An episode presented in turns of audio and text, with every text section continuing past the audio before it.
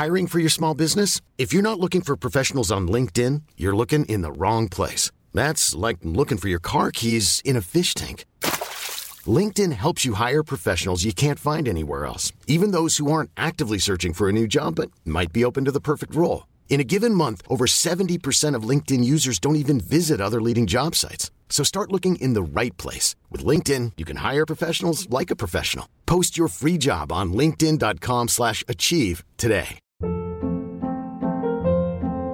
Hold up. What was that? Boring. No flavor. That was as bad as those leftovers you ate all week. Keke Palmer here. And it's time to say hello to something fresh and guilt-free. HelloFresh. Jazz up dinner with pecan-crusted chicken or garlic butter shrimp scampi. Now that's music to my mouth. HelloFresh. Let's get this dinner party started. Discover all the delicious possibilities at HelloFresh.com. Hey, it's Ryan Reynolds, and I'm here with Keith, co-star of my upcoming film, If, only in theaters May 17th. Do you want to tell people the big news? All right, I'll do it. Sign up now and you'll get unlimited for $15 a month and 6 months of Paramount Plus Essential Plan on us. Mintmobile.com/switch. Upfront payment of $45 equivalent to $15 per month. Unlimited over 40 gigabytes per month. Face lower speeds. Videos at 480p. Active Mint customers by 531.24 get 6 months of Paramount Plus Essential Plan. Auto renews after 6 months. Offer ends May 31st, 2024. Separate Paramount Plus registration required. Terms and conditions apply if rated PG. The truth the most convincing story that maps onto reality, and that's why the central narrative is falling apart. Right now in the United States, people should not be walking around with masks. You must see the central narrative for the fiction that it is. We are Americans. While elections are sometimes messy, this was a secure election. The founders began the fight for human liberty and self-governance, and it's up to us to finish the job. I'll tell you what, we are in a truth emergency right now. This is the end game.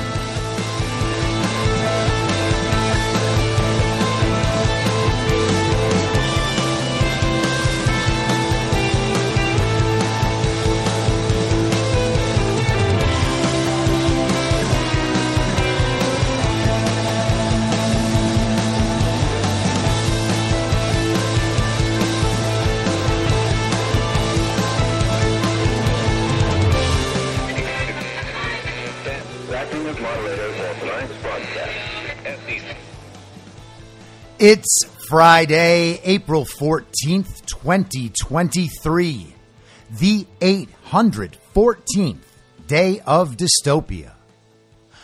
I'm your moderator, Chris Paul. Let's be reasonable. A warm welcome and hello to all of you listening to the podcast on the day of its release. The only way to do that is by becoming a paid subscriber at imyourmoderator.substack.com. You can do so for as little as $50 a year or $5 a month, and in doing so, you will be supporting me, the work I do, and this show as it expands. And if you can't or you simply don't want to, continue listening to the podcast for free on a wide variety of podcast platforms and, of course, Rumble. All I ask is that you share it with your friends. You can find the links to the podcast, the writing, the social media, and the merch site by visiting linktree.com/imyourmoderator. So yesterday, we talked about Jack Teixeira, the young Air National Guardsman, 21 years old, who we are told is responsible for acquiring on his own and then leaking top secret United States and NATO war plans for the spring offensive in Ukraine. The 21-year-old, who we're told had top secret intelligence access 2 years ago at age 19. He got information from a SCIF, got it out of there somehow. Somehow he was in the SCIF and then took it out, put it on a Discord server with young gamers. And now he's been arrested for, I guess, espionage or something. The mainstream media has been sure to tell us that he is absolutely not a whistleblower. In fact, he's a gun enthusiast. He thinks that America is in decline. He makes racist jokes on the Discord server. So he's being framed basically as MAGA. And now all of the attention is on him and on his background that we have no reason to believe, by the way. They told us David DePop, the man who executed Paul Pelosi hammer time was MAGA, because he had written some blogs just a few days before that all appeared at the same time, even though he was a lifelong nudist and drug addict who lived in a crack house with BLM signs out in the front yard. Very, very MAGA. And the whole attack was very, very real. And there's nothing to be suspicious about at all. We definitely got the real story from the mainstream media. And poor Paul Pelosi is lucky to be alive, blah, blah, blah. We have been given a story so far that is completely unbelievable. In fact, the only part of the story that makes any sense at all is what was revealed in the documents about how Ukraine is losing in spectacular fashion and U.S. troops are involved. It's basically an unannounced American war in Ukraine against Russia. The people didn't approve of that. Congress didn't approve of it. But the TV approves of it, and the intel community approves of it, and the fake administration approves of it. So here we are. Now, the question has been, why is this happening? Why is the mainstream media announcing all of this? It essentially proves that they've been lying about what's happening in Ukraine for the entirety of the last year, while convincing people to support Ukrainian Nazis who have been there, by the way, since World War II and maybe before. Bioweapons labs, human, drug and weapons trafficking, corruption, money laundering. And they support all that while ignoring the fact that the global regime, particularly the evil twin faction in the United States, has overthrown the government of Ukraine twice in the last 20 years. They ignore the fact that an ethnic civil war has been waged in Ukraine for the last 9 years by those Ukrainian Nazis against Russian ethnic civilians in Ukraine. They skipped over all that to convince the American people to support this war that is essentially just an effort to defend the global regime in one of their strongholds in Ukraine. You see, that plot of land is very, very important to them. It's almost like they have familial history there or something. So knowing this threat exists, that they might eventually be exposed as complete and total liars who wagged the dog for a totally unjust war where hundreds of thousands potentially of people are dying, why have they been so willing to spread this story around? Something about it has always been very strange. And people have proposed this answer. We discussed it a little bit on the podcast yesterday. We now have our answer from NBC News. And this is actually from Wednesday, so I'm sorry I missed it. And, of course, Ken Delanian, the guy who just distributes whatever messages he is given by the military industrial complex and the intelligence community and the law enforcement community. He is one of the main media stooges for the deep state. U.S. intel agencies may change how they monitor social media and chat rooms after missing leaked U.S. documents for weeks. So the intel community missed the fact that these documents were out there for weeks. They have to do something about it. What are they going to do? The Biden administration is looking at expanding how it monitors social media sites and chat rooms after U.S. intelligence agencies failed to spot classified Pentagon documents circulating online for weeks, according to a senior administration official and a congressional official briefed on the matter.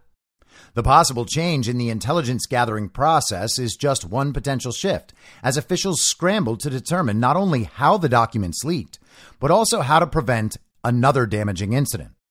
President Joe Biden and Defense Secretary Lloyd Austin were briefed about the disclosure last week, administration officials say, but the secret documents appeared online in early March on the Discord social media app, according to Bellingcat, the open source investigative group. Some documents may have appeared as early as January, the group said, and they're not deep state at all.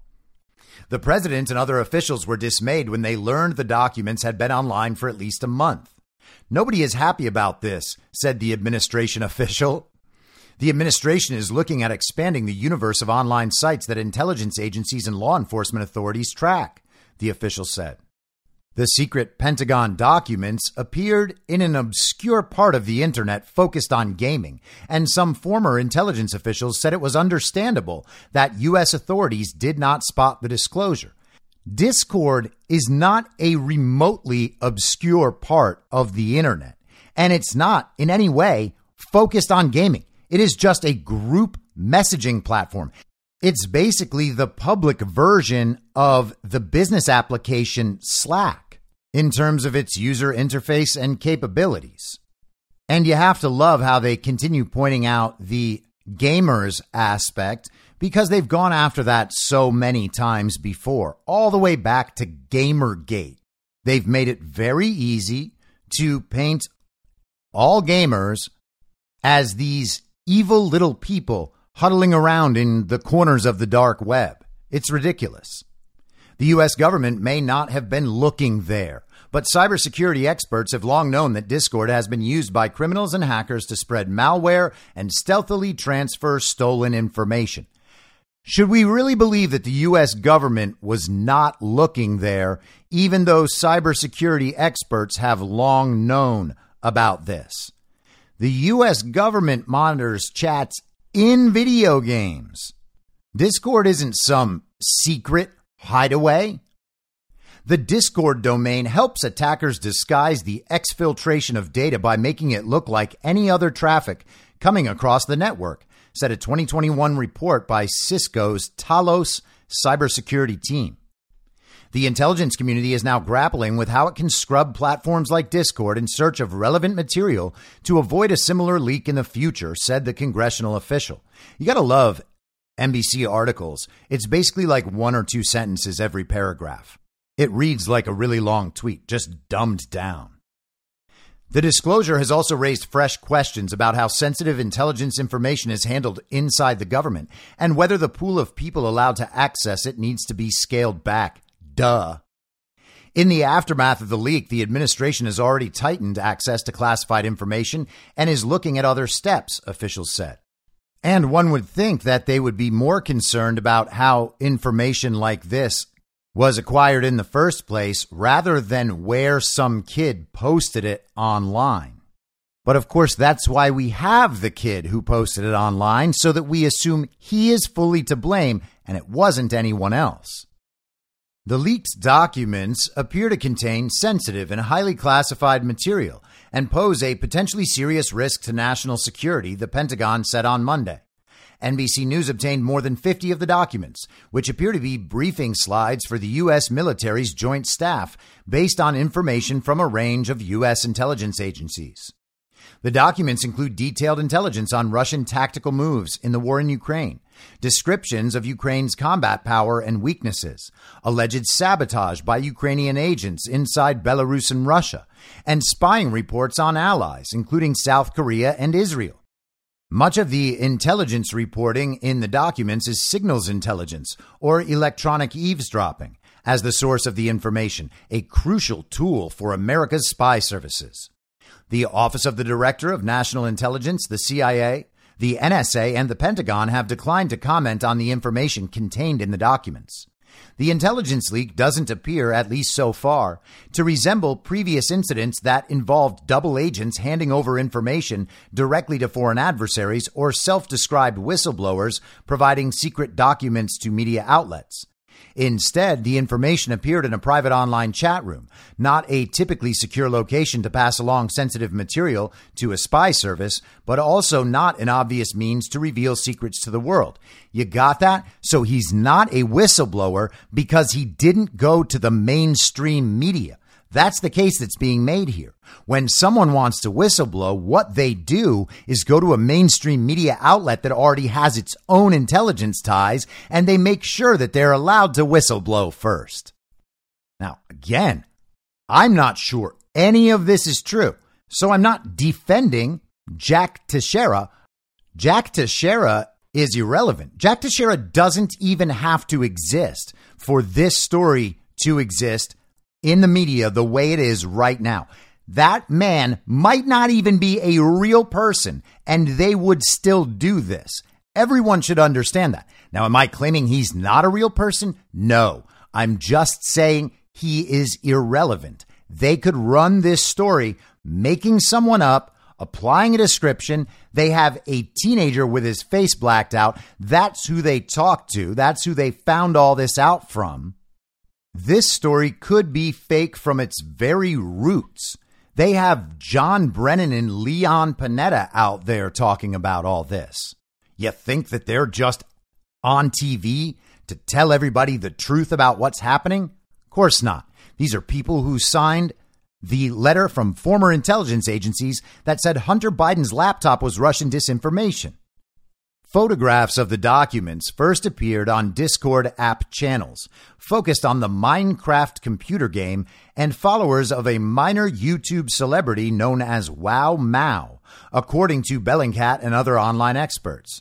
The photographed documents then eventually made their way to the image board 4chan, then pro-Russian Telegram channels and Twitter. The New York Times first reported on the documents last week. So just in that paragraph, think about what they're doing. They just pointed out 4 platforms that they find dangerous and need more censorship to deal with. Twitter, Discord, 4chan, Telegram. All of those are very, very bad. You see the entire chain. Now, were these documents posted a million other places? Yes, but these are the ones we should focus on. If the administration tries to check online chat rooms more closely, it will have to navigate legal safeguards designed to protect Americans' privacy and freedom of expression, former intelligence officials said. And again, massive lie, indicating that they're not already doing that when everyone knows they are. They have Fed infiltrators in all of these places. Watching a public chat room is fair game, but law enforcement agencies don't have the legal authority to monitor a private online chat room without probable cause, the former officials said. We do not have, nor do we want, a system where the United States government monitors private internet chats, said Glenn Gerstel, former general counsel of the NSA from 2015 to 2020. And you can definitely trust him. They don't have any of this stuff and they don't even want it.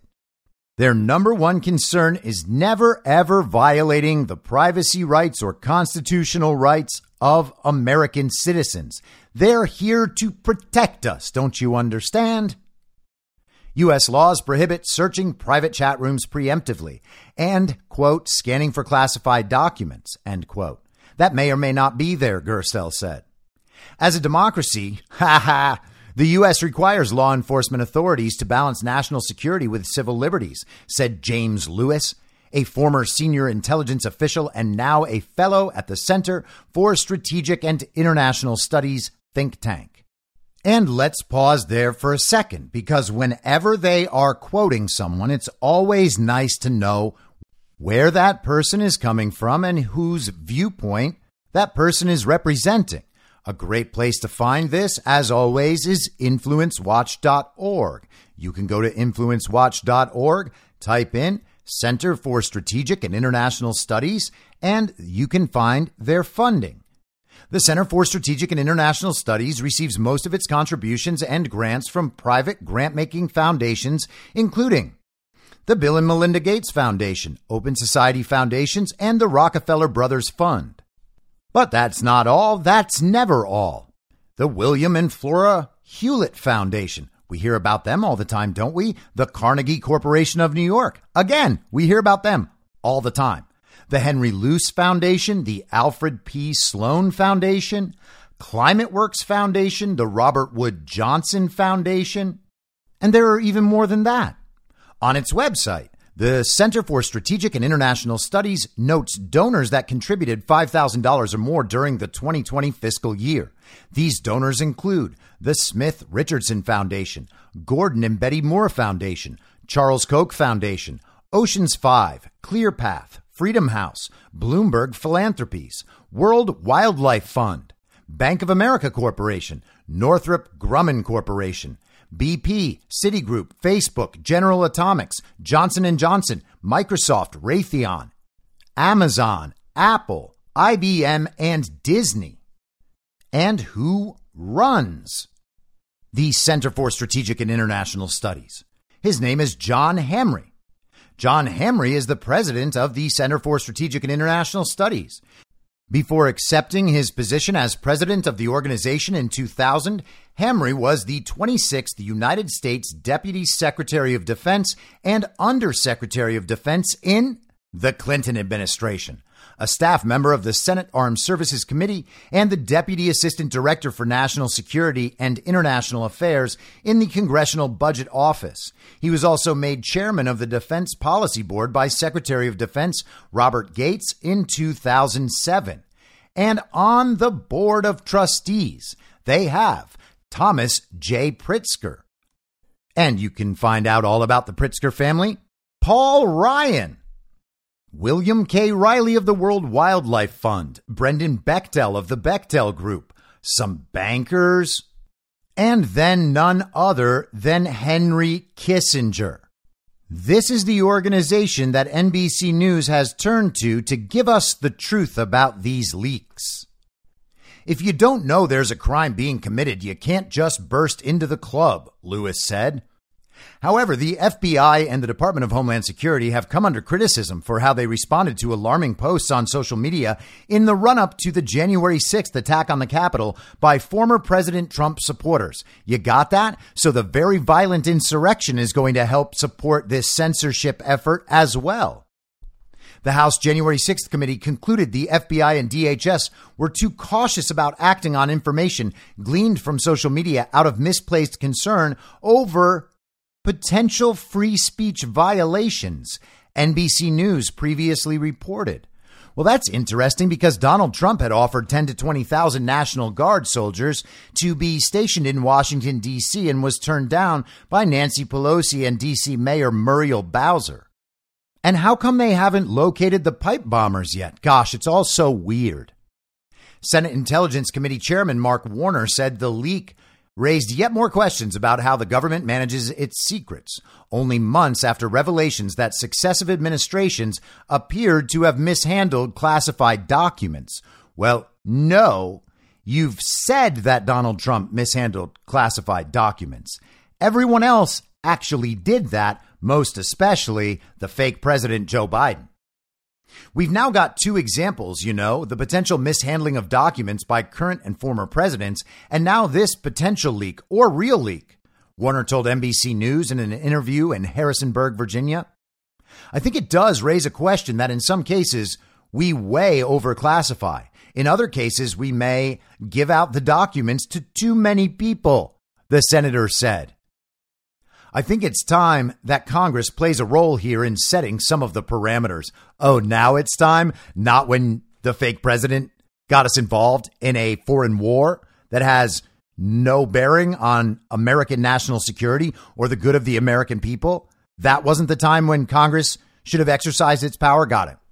Ronald Marks, a former CIA officer and a visiting professor at George Mason University, said the pendulum has swung back and forth over the past 2 decades over how much intelligence should be shared across the government. Remember, the whole thing after 9/11 was the need to share, and the concern was that if you kept this stuff too tight, we might miss something, Marks said. So you get more and more info all the time, which means you've got to store this stuff and collate this stuff, which means that you've got more and more contractors and other people involved with it all the time, he said. A Pentagon team is currently evaluating the potential fallout from the leak, Senator Warner said. It's too early to tell how much damage may have been caused by the disclosure. The exposure of so much classified reporting from electronic surveillance could have a devastating impact on the country's intelligence gathering, according to Gerstel and other former intelligence officials. This could be very, very significant in terms of denying us access to information that is strategically important for us. And that would be a bad outcome because it would take years for us to recover that kind of access and cost a lot of money, he said. So we have to pass the Restrict Act and make sure that we can censor people more. And, you know, we need to censor them in order to protect them from authoritarian governments that might come in here and try to oppress American citizens by doing things like suppressing their speech. Basically, we have to censor them here so they don't get censored from over there. We have to fight the terrorists there so we don't have to fight them here. That's my George W. Bush impression. I think it was all right for a first shot. I'm not sure how long I could keep that up for. Certainly not as long as Bernie Sanders or Ben Shapiro. So at best for the administration, this leak, to the extent that it is real at all, would be one of the worst breaches of national security you could possibly imagine. Eventually, the responsibility for that would have to fall directly in the lap of normally the president, in this case, the fake president, and the buck would stop with him. Of course, the buck can't stop with the president if the president isn't a real president. There is no backstop for any of this because they put Joe Biden in this position to do what he's told. He doesn't have any decision-making power, so he ultimately can't bear any responsibility. The people who would have to hold him responsible are the people who put him in power. So the buck doesn't stop with Joe Biden. The buck doesn't come anywhere near Joe Biden. The buck stops with a 21-year-old kid on an internet platform who may or may not be real and may or may not be related to any of this at all. There is absolutely no reason at this point to suspect that any of the story is real. And one would also imagine that this would kind of wrap up the whole Ukraine war thing. And by the way, that might be their intention. They might just have to take the L over there and stop pushing for it, especially if they're hoping for something between China and Taiwan that they can get involved with. You think any Americans are going to be lining up behind Joe Biden to save Taiwan after this debacle? Doubtful. So what are they going to do? Well, they can at least censor us. Now, Victoria Nuland, who is as deep state as they come, is pretty upset about how things are going for the regime. As the Ukrainian people heroically defend their immediate future, we must also help them begin planning for their long-term recovery. Together, we are working on how to support Ukraine's military of the future so that Russia can't simply storm back after this next counteroffensive and take land again in a few months or in a few years. We will also help rebuild Ukraine's energy infrastructure so it comes back greener and more resilient. We will help strengthen Ukraine's government institutions to ensure they deliver dignity and opportunity for all Ukraine's citizens and that they are better hardened against corruption. And we will help rebuild Ukraine's cities and towns and villages so displaced Ukrainians can return home without fear, reunite with their loved ones, and get back to their businesses, to their farms, and to the work of building a peaceful, democratic future. We also need to help deepen Ukraine's integration with Europe and make its products a larger part of a healthy and democratic global supply chains.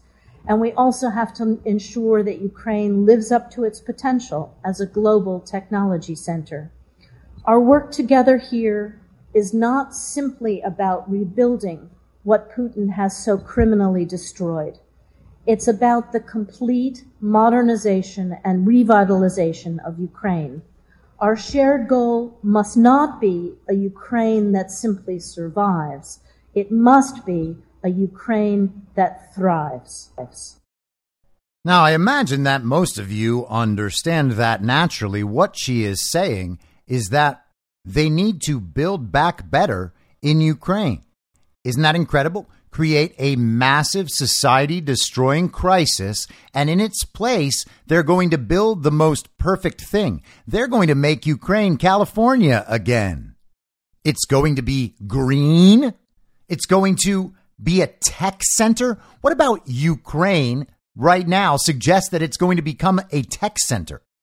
I did an episode months ago where I went through this article. I believe it was from 2012. I think maybe it was even an op-ed by George Soros talking about his goals for investment in Ukraine and how all of that would happen. They were going to pump in all of this European money. The businesses would spring up. Their profits would go back to the Open Society Foundation. So it didn't seem like George Soros was the one getting rich on it. She is basically just restating that same agenda from Soros. And that speech was from yesterday. That's after 14 months of Russia dismantling the global regime in Ukraine. She thinks they're not only going to win, they're going to take over all of Ukraine, push Russia out completely, and then build back better.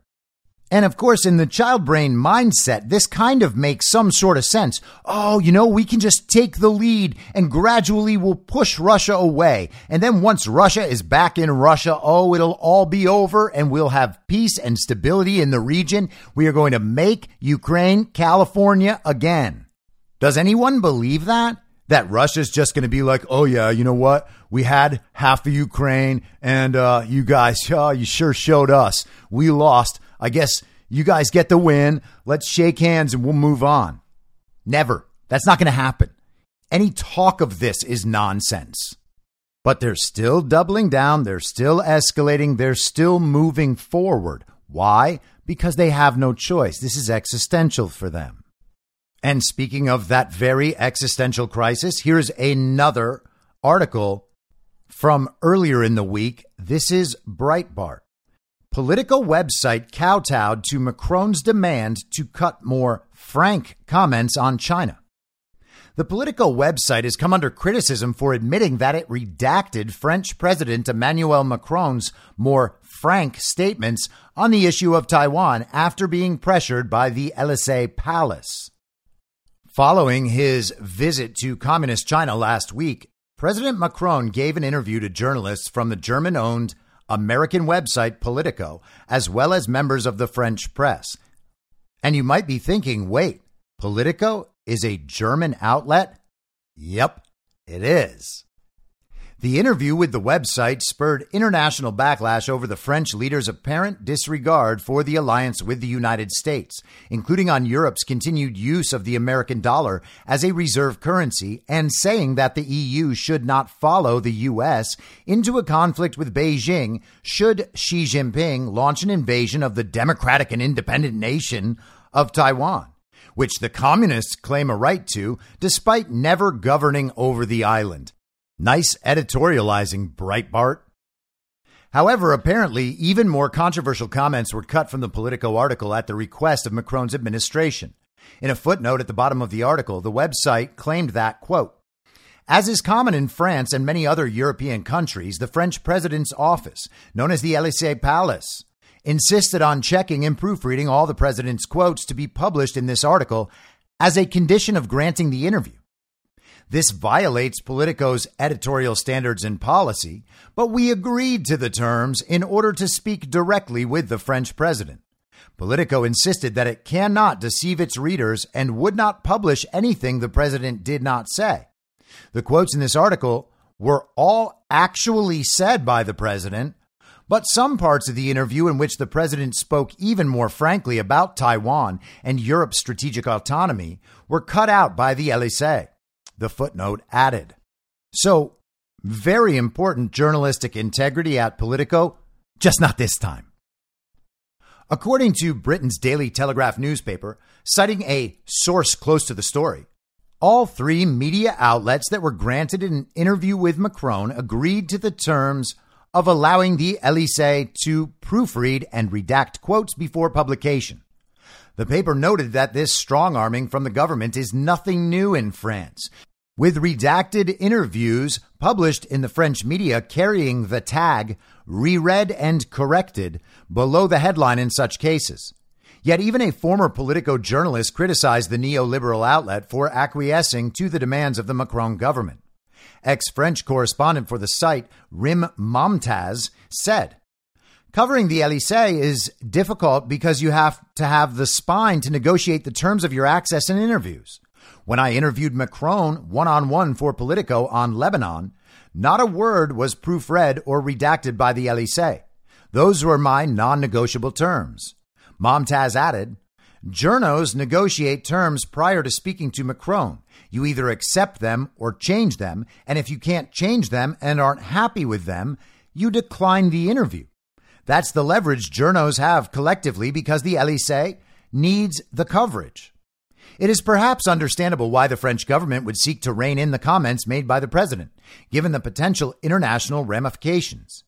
Indeed, shortly following the publication of Macron's comments, Republican Senator Marco Rubio suggested pulling support for the war in Ukraine, questioning why America is spending the lion's share of military spending to supposedly protect Europe if allies in capitals such as Paris would be unwilling to back the U.S. in a conflict with China. If, in fact, Macron speaks for all of Europe, and their position now is they're not going to pick sides between the U.S. and China over Taiwan, maybe we shouldn't be picking sides either, the typically neoconservative and hawkish Florida senator said. And that's rather amazing, isn't it? You know, we often wonder why Trump supports certain figures who seem to be old school swamp rats and very much part of the establishment, like Marco Rubio, for instance. Well, Marco Rubio was the person who asked Victoria Nuland in the Senate about bioweapons labs in Ukraine. That was big. This is also big. Suggesting that Europe is not going to pick sides in the China-Taiwan issue, and maybe we shouldn't either. That is a major, major narrative shift for someone in Rubio's position and with Rubio's history. Now, we can't just take this at face value and assume there's not something else going on. There's probably another shoe to drop that will fill us in on exactly what is being manipulated here. But for now, this is pretty good news. It also strengthens the point that I was making in the podcast on Tuesday, and then the one Trump made later that night in his interview with Tucker Carlson. The supposed unification of Europe and NATO and the United States that the illegitimate president has bragged about for the last year plus is a complete and total falsehood. France will not intervene in China-Taiwan. They are moving away from the American dollar. They are not interested in following America's lead, which means the lead of the global regime. He is casting doubt on the U.S. providing security guarantees for Europe, which means that for all intents and purposes, NATO is just dissolved. If the United States is not providing a security guarantee for Europe, there's no NATO. And that's just what he told us in the comments that they would publish. Apparently, it's much worse. And as you might suspect, the global regime is freaking out about all of this. This is Zero Hedge today. Polish Prime Minister mocks Macron for favoring severing ties with the U.S. to appease China. It's been no secret that U.S. and Poland ties, particularly on the level of military coordination, have greatly accelerated in recent years. This has been especially on display since the Russian invasion of Ukraine.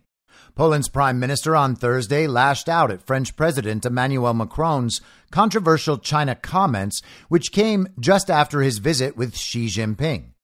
Mateusz Morawiecki openly mocked the French leader's call for European strategic autonomy, which included follow-up comments about not being Washington's vassals. European autonomy sounds fancy, doesn't it?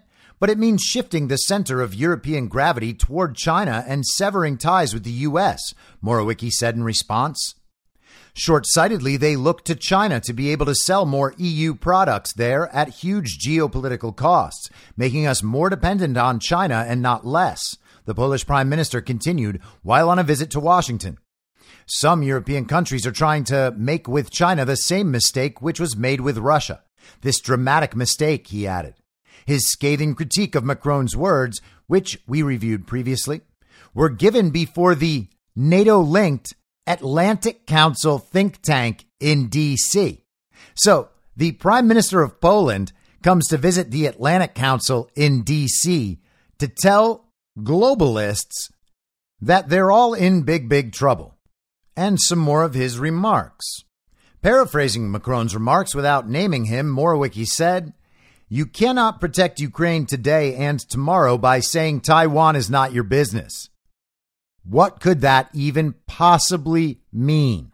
Those two situations should not be connected, but they are connected. Why? Because both places are critical regime strongholds. That's the only connection.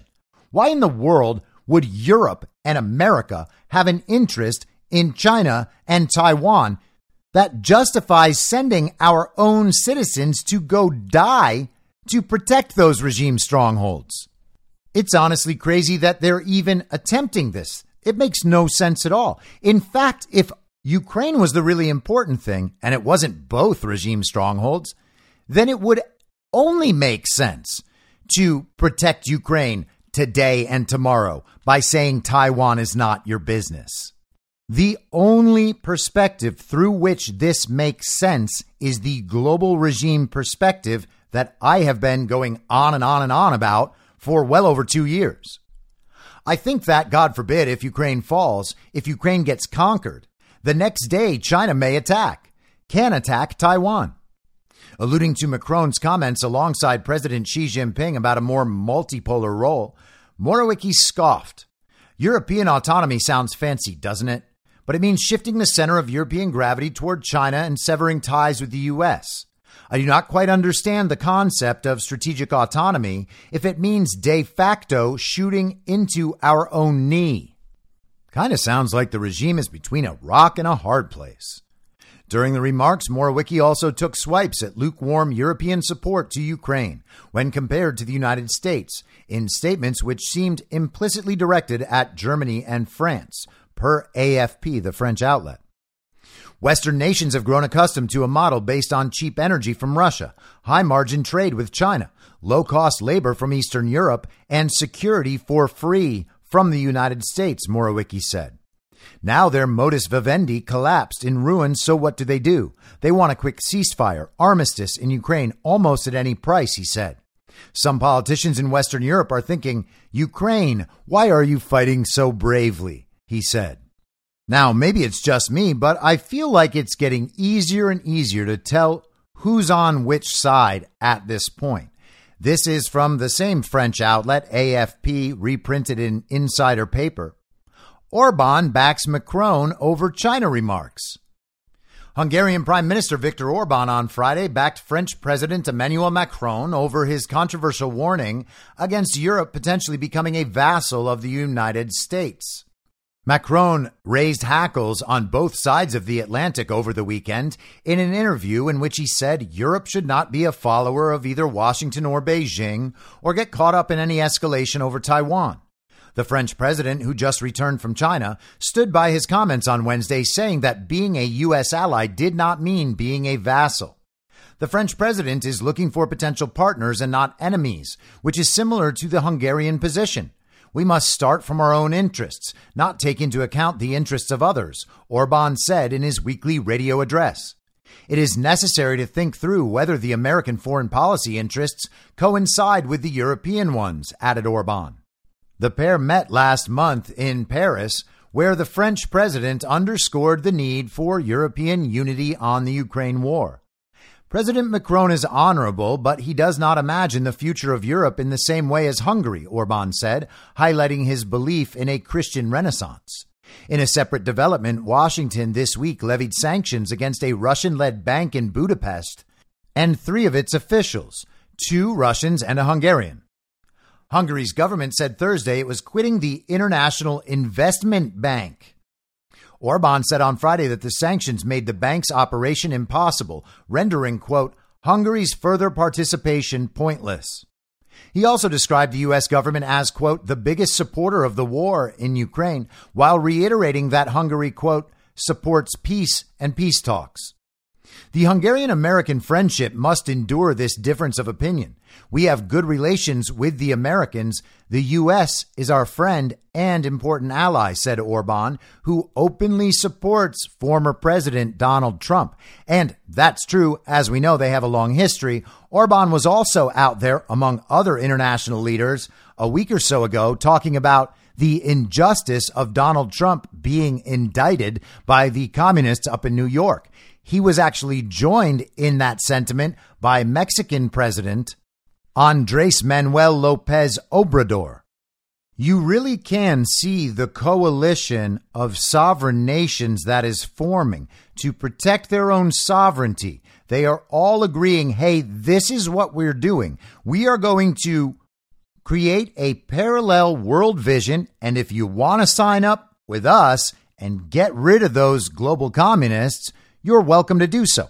We can see that coalition forming, and it just so happens to be among countries that are allied with Donald Trump. Gosh, isn't that strange? I wonder if he was doing all of that while he was president and then smiling while he watches Joe Biden and the regime flailing in any attempt to stop it. David Pressman, U.S. ambassador in Budapest on Wednesday, expressed concerns about the continued eagerness of Hungarian leaders to expand and deepen ties with Russia despite the war. Orban, who fostered close ties with Russian President Vladimir Putin before the war, has drawn fierce criticism from both EU and NATO allies for his neutral stance on the invasion. Oh, how is he withstanding the criticism? I can't believe Europeans are mad at me. I swear, I used to say this in L.A. Everybody in the party of false decorum acts as if they are trying to impress an imaginary Frenchman. They pretend like they've traveled all around the world. They are the most cultured people on the planet, and they know that the French are the most refined. They all, at all times, want to impress their imaginary French friends. It is honestly so dumb. But as dumb as it is, that is the ideology enforced within the party of false decorum, and it's very powerful. If you think that life is all about impressing people with higher social status than yourself. And we have a culture committed to inculcating that. Now, switching gears a bit, the DeSantis simps have been out in full force for the last 24 hours, and I suspect that it might be related to this article from yesterday in an outlet called Puck News. Now, Puck News is purely globalist. Julia Yaffe is like their main writer. So we have to understand the regime bias going in. But the article's headline is SBF Informants and a Strange DeSantis Bedfellow. Now, the article is really long. Check it out on your own if you want to get the full picture. But Raheem Kassam and Jack Montgomery over at the National Pulse have whittled it down to a nice small size and captured the important stuff. The headline: Fusion GPS-linked Democrat megadonor bankrolls Trump's rape accuser, considers backing DeSantis in GOP primaries. Democrat megadonor Reid Hoffman, who became a billionaire by founding business networking website LinkedIn, is bankrolling the former Elle magazine advice columnist who accuses Donald Trump of raping her in a New York department store nearly 30 years ago. Hoffman, 55, has told New York Magazine's Kara Swisher, "The short answer is I will spend as much as I possibly can, and it takes and is effective to beat Trump." This could involve aiding other GOP primary candidates, reports Puck News, to the point where Hoffman and his cohorts are investigating state primary rules, as well as the idea of supporting anti-Trump right-leaning media. The issue was discussed at length in a late March podcast by the new D.C.-based news site. While Hoffman has demurred on specifically endorsing a Republican candidate, claiming, quote, "I'm almost certainly in the Biden camp," those in his employ are said to be eyeing up Trump's primary opponents with a view to supporting them as the first way of stopping him retaking the White House. The portly plutocrat was also outed recently as the money man behind 79-year-old Trump accuser E. Jean Carroll. Carroll has previously denied receiving outside funding for her litigation, but her attorney, Roberta Kaplan, has now conceded to Trump lawyer Alina Haba that the fired agony aunt, quote, remembered just recently that she had been told at some point about outside funding by a nonprofit and that it was irrelevant to her claim anyway. Consequently, Haba wrote to the judge overseeing the lawsuit, Lewis Kaplan, raising significant concerns as to, quote, the plaintiff's bias and motive in commencing the litigation. Carroll's lawyer, Roberta, is perhaps best known for her work on the Time's Up movement, before turning on them and smearing sexual accusers of former New York Governor Andrew Cuomo. Hoffman is one of the largest donors to the Democratic Party, reportedly one of the most influential Democratic donors of the Trump era, and a vocal critic of defendant Trump and his political policies, Haba argued. In fact, Hoffman is on record stating that he would spend as much as he possibly can to avoid another Trump presidency, saying it would be destructive to our society, and since 2017 has reportedly been funding groups to create a bulwark against Mr. Trump's agenda. Previously, Hoffman contributed more than $600,000 to the legal defense fund of Bean LLC, otherwise known as Fusion GPS, the company responsible for the creation of the Steele dossier, and was the primary source of funding for an organization that launched an elaborate false flag operation, which involved spreading misinformation about a Republican senatorial candidate in the hopes that it would cost him the senatorial election, Haba noted. Hoffman's team is currently studying early voting states, party registration requirements, demographic groups, state GOP nominating rules, media ecosystems, etc., to see where they can move the needle, noted Puck writer Teddy Schleifer in reporting, which was subsequently picked up by Politico. And if they do inadvertently elect a President DeSantis, I'm told that Hoffman and advisor Dimitri Melhorn at a high level don't view the Florida governor as an existential threat to democracy, unlike Trump, and believe he may even have the ability to successfully govern. Isn't that nice to know? The regime believes that Ron DeSantis is not a threat to the regime the way Trump is, and he might even have the ability to successfully govern. You would have to imagine that they mean in a bipartisan fashion, which really means a unipartisan fashion, which really means he's just a servant of the regime, according to people who want to protect the regime by donating to him. DeSantis, once popular with Trump's base, has not officially announced a run at the Republican nomination due to Florida requirements that he resign as governor before doing so. He is currently engaged in an effort to change the law to allow him to keep his job if he loses in the primary. Insiders expect this to be wrapped up by May or June. Hoffman will certainly not be the only Democrat seeking to muddy the Republican primary waters with injections of cash, and DeSantis's team are scarcely alone on the right in accepting such donations. And more accurately, it would just be regime figures, not just Democrat donors, donors who want to preserve the uniparty on behalf of the global regime.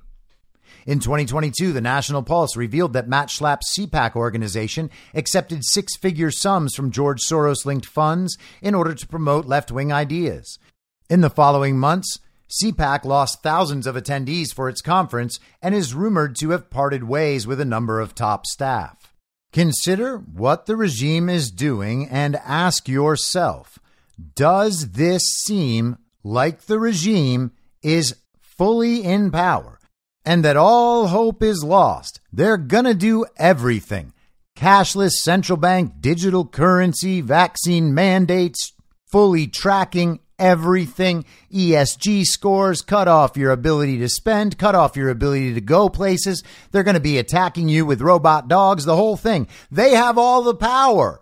Well, if they have all the power, why are they consistently losing and why are they so desperate all the time?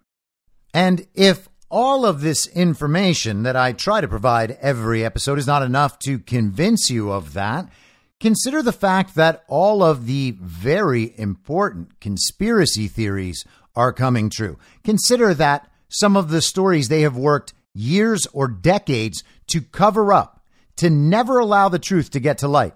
Those stories themselves are unwinding. Tucker was reporting a couple of months ago about how the CIA assassinated John F. Kennedy Jr.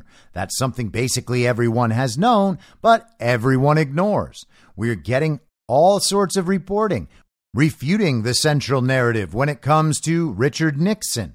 We are hearing about how they lie about war after war after war. Well, this is from this week in RT News. That's Russia Today News. So according to the regime, this is Russian propaganda. Let's view it as such.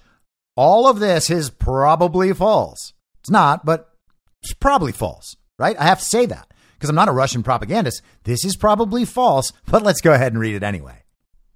Special Service declassified Guantanamo court filing, suggests some 9/11 hackers were CIA agents. This is from Wednesday in RT. An explosive court filing from the Guantanamo Military Commission, a court considering the cases of defendants accused of carrying out the 9/11 terrorist attacks on New York, has seemingly confirmed the unthinkable. The document was originally published via a Guantanamo Bay court docket, but while public, it was completely redacted.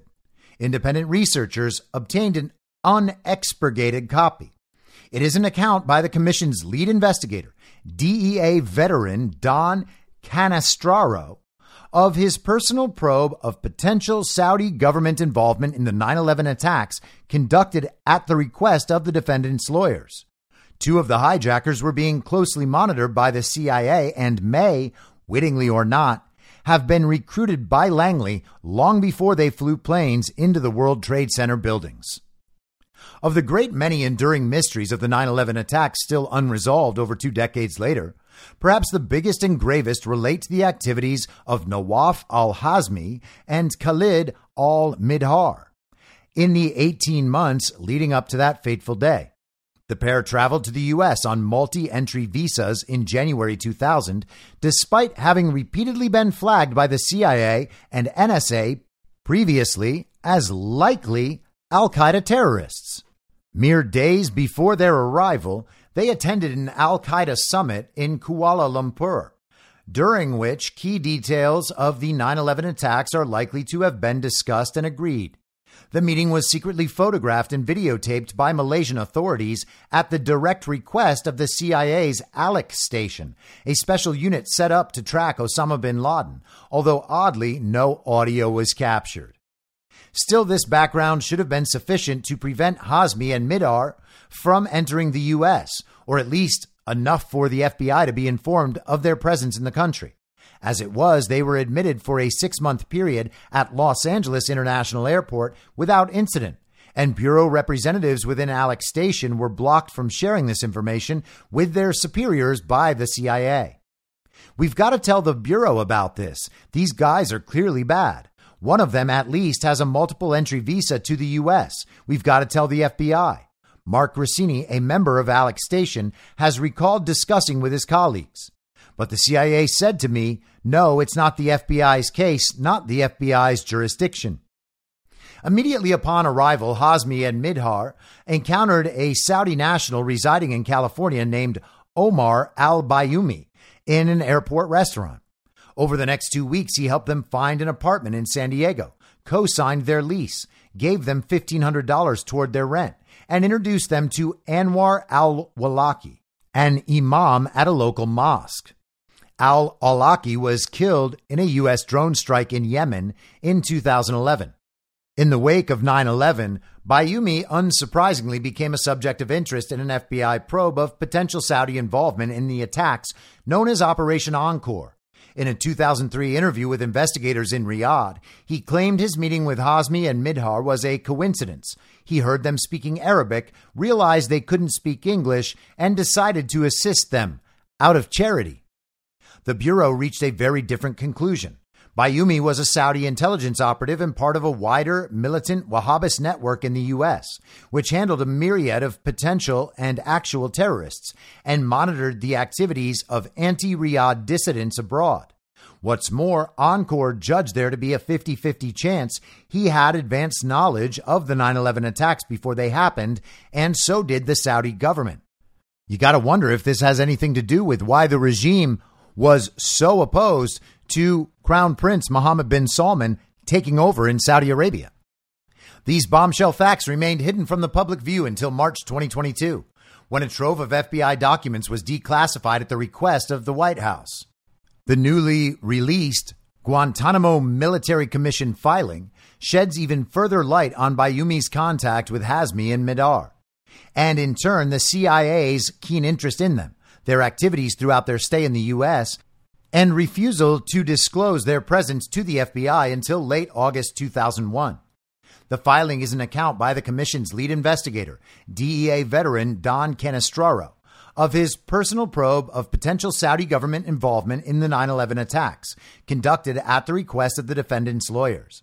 based on a review of classified information held by and interviews with representatives of the FBI and Pentagon. The content strongly suggests that the CIA obstructed official investigations to conceal its penetration of al-Qaeda. That's the judgment of four separate, unnamed FBI agents interviewed by Ken Estraro, who worked on investigations into the 9/11 attacks. The most incendiary charges were leveled by a bureau agent referred to in his report as CS-23, who had, quote, extensive knowledge of counterterrorism and counterintelligence matters. CS-23 recounted how the CIA repeatedly lied and stonewalled the FBI in its investigations into Bayoumi. For example, while agency officials claimed to possess no files on him, when asked by Operation Encore representatives, CS-23 knew for a fact this was a falsehood, and the CIA maintained several operational files on Bayoumi, amounting to an extensive paper trail. Furthermore, CS-23 was certain that the CIA used its liaison relationship with the Saudi intelligence services to attempt to recruit Hazmi and Midhar, and circumvent laws prohibiting the agency from conducting spying operations on U.S. soil by using Riyadh as a go-between. This account was backed up by another FBI investigator, CS3, who further claims that Bayoumi setting up accounts and renting an apartment for the two hijackers in San Diego, quote, was done at the behest of the CIA. Any information provided to Bayoumi would then be fed back to Alec Station. CS3 felt it odd that the CIA unit, situated in the U.S. and staffed by analysts, was involved in recruiting al-Qaeda operatives, as such work is typically the responsibility of case officers trained in covert operations based overseas. CSIO concurred that this arrangement was highly unusual and made it, quote, nearly impossible for Alec Station to develop informants inside of al-Qaeda from its base several thousand miles from the country where al-Qaeda was suspected of operating. Despite such tantalizing leads, CS-23 claims FBI officials suppressed further investigations into the CIA's relationship with Bayoumi and the recruitment of Hazmi and Midhar, and bureau representatives testifying before the joint Senate and congressional inquiry into 9/11 were instructed not to reveal the full extent of Saudi involvement with al-Qaeda. For their part, CS3 stated that before they and their colleagues were interviewed by the joint inquiry, CIA officials within Alec Station told them not to cooperate fully with investigators, and they were looking to hang someone for 9/11.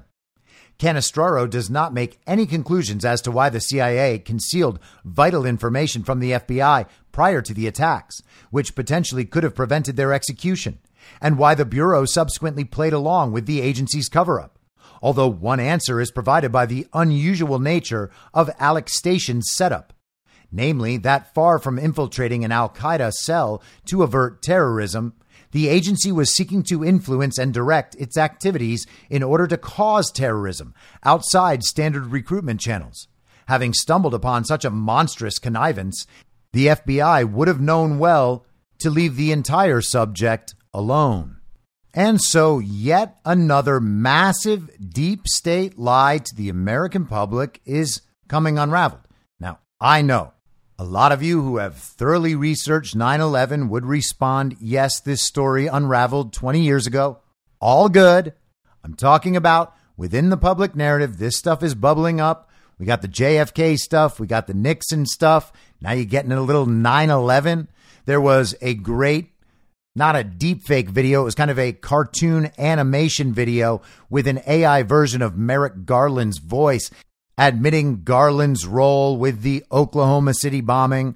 We are seeing all sorts of major regime narratives just completely collapse. We are talking about major undermining of our society and of the government, crimes against this nation and its people, massive traumas they have inflicted on the populace in order to continue stealing more power from the people, creating more power for the state on behalf of the global regime. And over again, we find out that all of it is based on lies. It turns out there's no reason to believe any of this stuff. And that's what we're doing as we are learning about what's happening now in the present and what they intend for us in the future.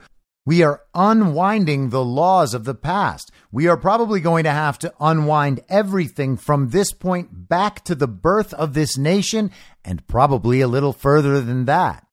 That is the process that we're in.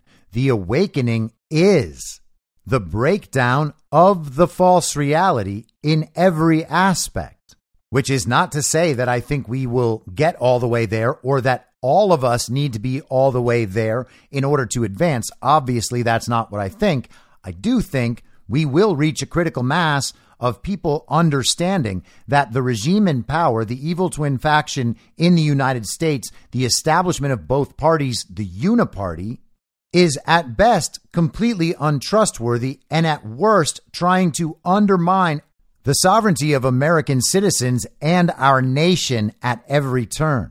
And once people realize that, the rest of it kind of falls away. Now, I may have a chance to cover some of this next week, but I do want to encourage all of you to watch Robert F. Kennedy Jr.'s full speech at Hillsdale College this past week. I've posted it on Telegram. I've posted it on Twitter. You can find it on Rumble. You're going to have a real hard time finding it on YouTube. It's not even on Hillsdale's page. They have a little condensed version that's 15 minutes long. The whole speech is an hour. And Robert F. Kennedy Jr. essentially spends the entire hour tossing little chunks of the deep state into the wood chipper. And it's remarkable that the speech is being held at Hillsdale College, a conservative school, because Robert F. Kennedy Jr. is running for president as a Democrat.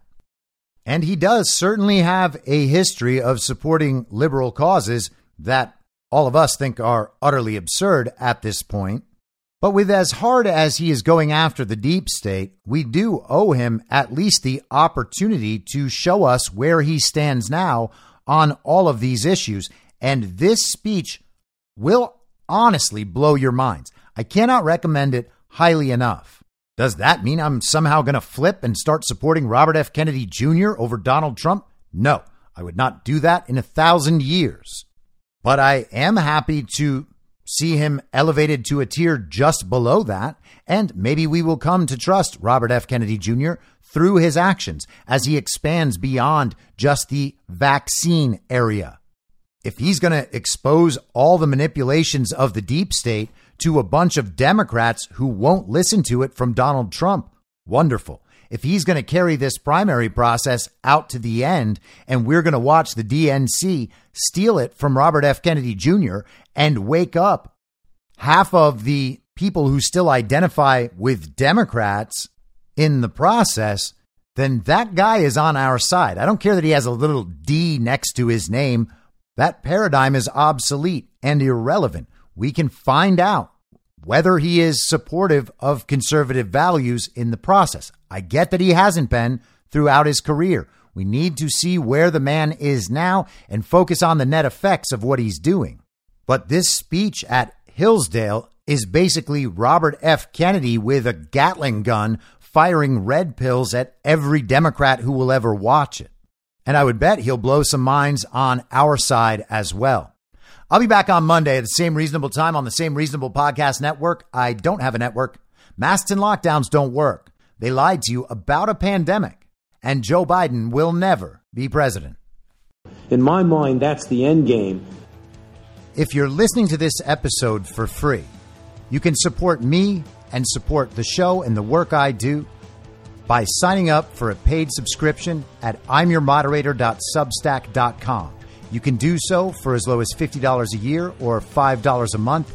Comes out to under a quarter per episode, and you'll blast right through the paywall for all of the writing.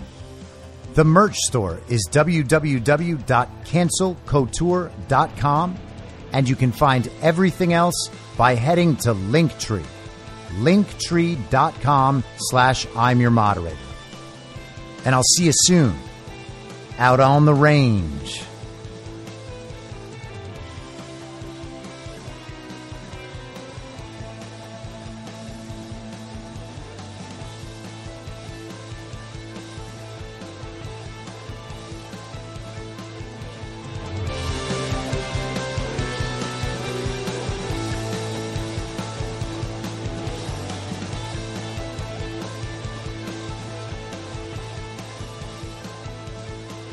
It's high noon!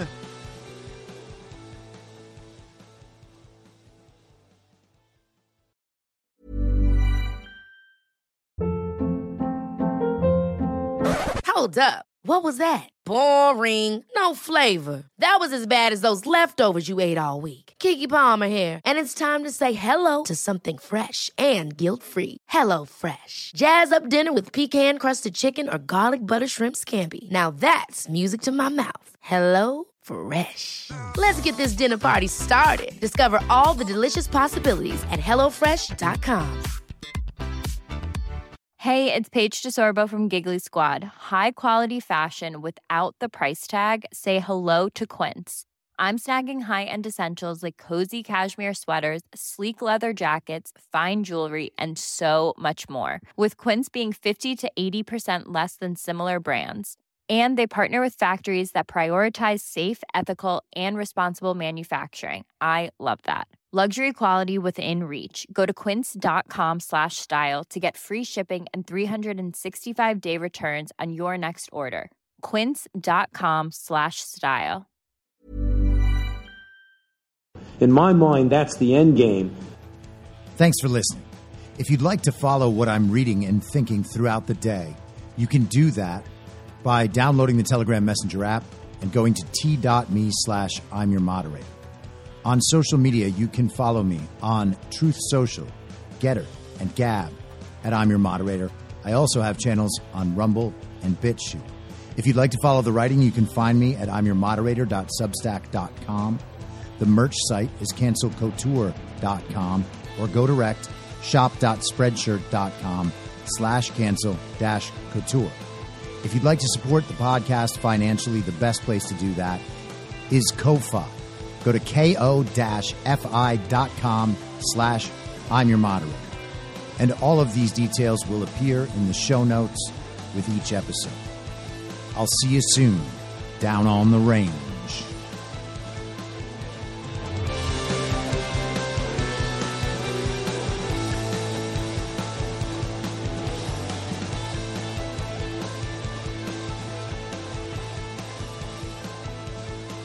It's happening!